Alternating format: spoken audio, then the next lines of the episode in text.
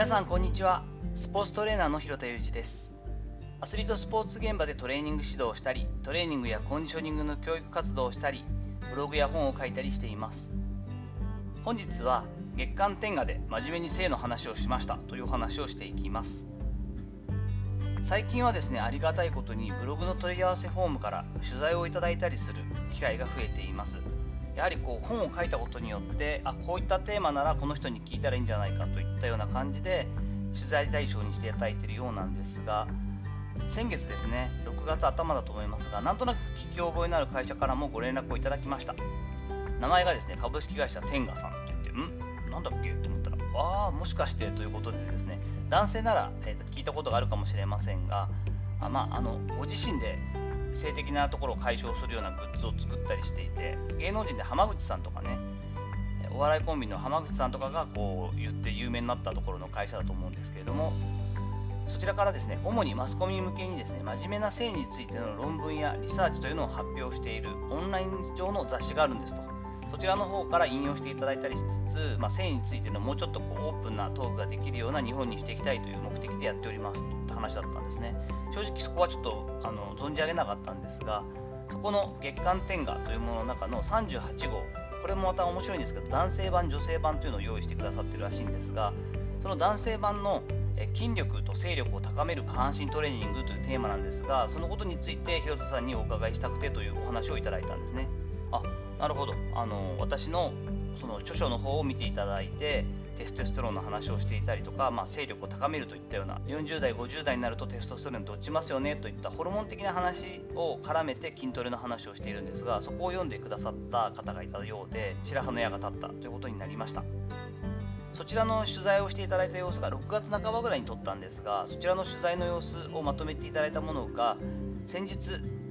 とといかなに、えーと、インターネット上にアップされていますのでそちらの URL を貼っておきます。あの見ていただくとすごく真面目に仕上げていただいているのであのためになることがいっぱいあるんじゃないかなと思って私もうんうんと思いながら女性版の方も見させていただきました。ぜひあの URL 貼っておきますので見ていただけたらと思います。その中で担当の方がいらっしゃっていた言ってらっしゃったんですけれども、まあ、意外とこう名前を言うと取材を受けてくれない方が多くいらしいということで非常に今回受けていただいて助かりましたと担当の広報の天下さんの広報の方が言ってらっしゃったんですけれども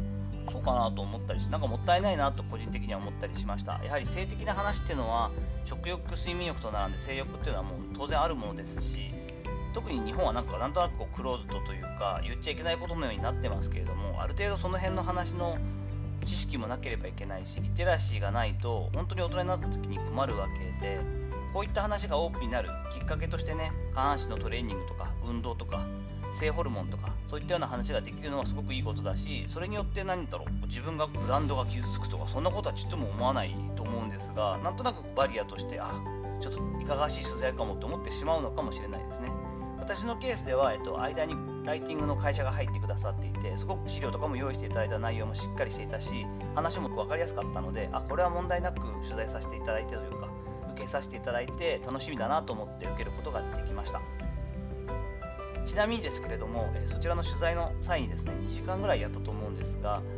担当の広報の方の中に女性の方ももう1人いらっしゃってですね、取材が終わった後にあのありがとうございましたと。お子さんがいらっしゃってたんでしたっけって言われたんであ高校生になるも娘が2人いるんですよなんて話をしてですね。そうなんですか。ちょっとそうなるとあの持ち帰りづらいかもしれないんですけども弊社のセルフプレジャーアイテムをぜひ良ければと言われたんです。僕は日本人で生きてきたんですけれどもセルフプレジャーアイテムという言葉を初めて聞きまして包みの中に入ったですね中身を見させていただくとあの天下さんの代表的な男性が個人で使えるようなグッズがですね入ってましてあこれのことをセルフプレジャーアイテムってこの会社では呼ぶんだと思ってですね。なんとなくちょっとこう美しいというかもらいやすいですよね。